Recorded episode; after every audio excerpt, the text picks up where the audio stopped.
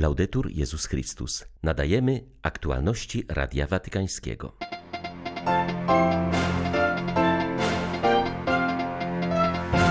RPA przeżyła najtrudniejsze chwile od upadku apartheidu. Bliskość papieża napełnia nas nadzieją, mówi kardynał Napier, dziękując Franciszkowi za niedzielny apel o pokój w tym afrykańskim kraju.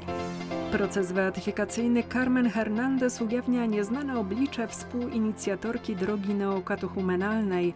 Okazuje się, że była ona mistyczką bliską ludzi, mówi postulator procesu. Powodzie w Europie spowodowały ogromne zniszczenia, ale budzą też wielką solidarność. Zbiórkę pomocy prowadzi m.in. Caritas Polska. 20 lipca witają Państwa Beata Zajączkowska i Łukasz Sośniak. Zapraszamy na serwis informacyjny. Jesteśmy bardzo wdzięczni papieżowi za modlitwę i wsparcie dla Republiki Południowej Afryki w tak trudnym czasie dla naszej ojczyzny, powiedział w rozmowie z Radiem Watykańskim kardynał Wilfried Napier, były arcybiskup Durbanu, miasta, które najbardziej ucierpiało w zamieszkach. Protesty, które wybuchły w RPA po uwięzieniu byłego prezydenta, kosztowały życie ponad 200 osób. Prawie 2,5 tysiąca trafiło do aresztu. Policja nie była przygotowana na tak szybki rozwój sytuacji, niszczenie, kradzieże i podpalenia na olbrzymią skalę. Straty są ogromne, liczy się je w miliardach dolarów. Najbardziej ucierpiała stolica prowincji KwaZulu-Natal. W trzymilionowym Durbanie tysiące ludzi wciąż nie ma dostępu do jedzenia, paliwa i innych podstawowych produktów, ponieważ sklepy i magazyny doszczętnie ograbiono. Organizowane są zbiórki, by dostarczyć ludności artykuły pierwszej potrzeby. Podczas zamieszek w mieście zamknięto też punkty szczepień przeciwko COVID-19, mówi kardynał Wilfried Napier. Ogromne zniszczenia całkiem niedaleko miejsca, gdzie teraz jestem. Siedem minut jazdy od mojego biura znajdowało się nowoczesne centrum handlowe, obecnie całkowicie zniszczone, spalone. Przerażający widok. Marzenie o wolności i demokracji zostało w naszym kraju pożarte przez dążenie wielu osób i grup do realizacji jedynie własnych interesów. Rządzący poświęcili przyszłość narodu dla gry o władzę. To bardzo smutne, że po trzech dekadach od upadku apartheidu politycy wciąż są tak samolubni, nie liczą się z dobrem wspólnym. To prawdziwa tragedia tego kraju. Nie poddajemy się jednak. Wielką nadzieją napełniły nas słowa papieża Franciszka skierowane do mieszkańców RPA podczas niedzielnej modlitwy na Anioł Pański. Jeśli Ojciec Święty wówczas włączył nas do swojej modlitwy, to jestem przekonany, że będzie się za nas modlił codziennie. Słowacja potrzebuje umocnienia i pogłębienia w wierze. Nie bądźmy powierzchowni. Wykorzystajmy najbliższe miesiące do pogłębienia naszych serc i myśli, apelują słowaccy biskupi w liście pasterskim przed podróżą Franciszka do tego kraju. Podkreślają, że ich rodacy mają prawo być dumni ze swych pradawnych chrześcijańskich korzeni, sięgających misji Cyryla i Metodego. Nie byłoby naszej historii bez Kościoła. O tym nam przypominał święty Jan Paweł II czytamy w liście episkopatu. Biskupi zauważają, że od ostatniej papieskiej wizyty minęło 18 lat. Ci, którzy się wtedy urodzili, rozpoczynają dorosłe życie. Ci, którzy witali na Słowacji Jana Pawła II, przekazali odpowiedzialność nowemu pokoleniu. Zmieniło się też słowackie społeczeństwo. Od ponad roku jest ono naznaczone pandemią i lękiem. Podświadomie oczekiwano jakiejś dobrej wiadomości, czegoś, co będzie pokrzepieniem dla wszystkich. Zdaniem słowackich biskupów takim wydarzeniem może być właśnie wizyta Franciszka, który przybędzie do wszystkich mieszkańców kraju. Już teraz cieszymy się na tę wizytę i na otuchę, którą wleje w nas papież, piszą biskupi. Liczą, że jego obecność wybawi wszystkich ze znużenia i nieufności. Niech Ojciec Święty pomoże nam nie tylko odłożyć na bok, ale także zakończyć wszelkie bezsensowne spory. Niech da nam siłę do przezwyciężenia naszych lęków, niech zjednoczy całe nasze społeczeństwo, apelują słowaccy biskupi przed papieską wizytą. Hiszpanii zrobiono pierwszy krok w kierunku rozpoczęcia procesu beatyfikacyjnego współinicjatorki drogi neokatechumenalnej Carmen Hernandez. Uroczystość miała miejsce w madryckiej katedrze, tej samej, w której pięć lat temu odbył się jej pogrzeb. Z 16 tysięcy zebranych dokumentów wyłania się zupełnie nowe oblicze Carmen, mówi Radiu Watykańskiemu postulator w jej procesie beatyfikacyjnym. Zauważa, że zaskakujące jest to, iż ponad jedna trzecia łask wymodlonych za jej przyczyną dotyczy posiadania potomstwa. Carlos Metola wskazuje, że zebrane dokumenty mówią zarówno o życiu i duchowości Carmen, jak i o ogromnym dziele ewangelizacji, które zainicjowała razem z Kiko Arguello. Wskazuje, że szczególnie ciekawe jest 6 tysięcy stron wygłoszonych przez nią kateches oraz prywatne zapiski, które ukazują mistyczne oblicze współinicjatorki drogi neokatechumenalnej. Carmen scriveva tutti giorni. Carmen pisała codziennie, notatki robiła często w nocy, prowadziła dziennik. Jest on dla nas prawdziwym odkryciem. Nawet Kiko, który przez pół wieku pracował z nią ramię w ramię, po przeczytaniu tych zapisków powiedział: Tej strony Carmen zupełnie nie znałem. Ja byłem jej wychowankiem i mogę powiedzieć, że znaliśmy ją z wielu pielgrzymek i spotkań, z jej troski o drugiego człowieka, ale i pewnej surowości. Było też jej ukryte oblicze, które dopiero teraz odkrywamy z jej zapisków. Wyłania się z tego obraz mistyczki pragnącej trwać sam na sam z Jezusem.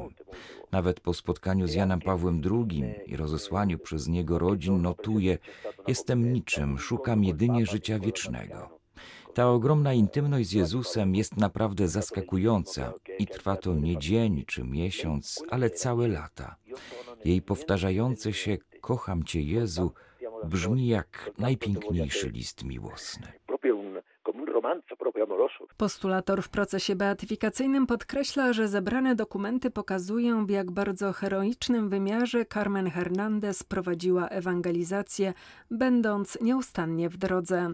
Kiedy była już chora i miała problemy z chodzeniem, notowała: Nie mam już sił, ale głoszę dalej z miłości do Jezusa. Carlos Metola ujawnia, że zebrano półtora tysiąca świadectw mówiących o łaskach wymodlonych za przyczyną inicjatorki drogi neokatechumenalnej.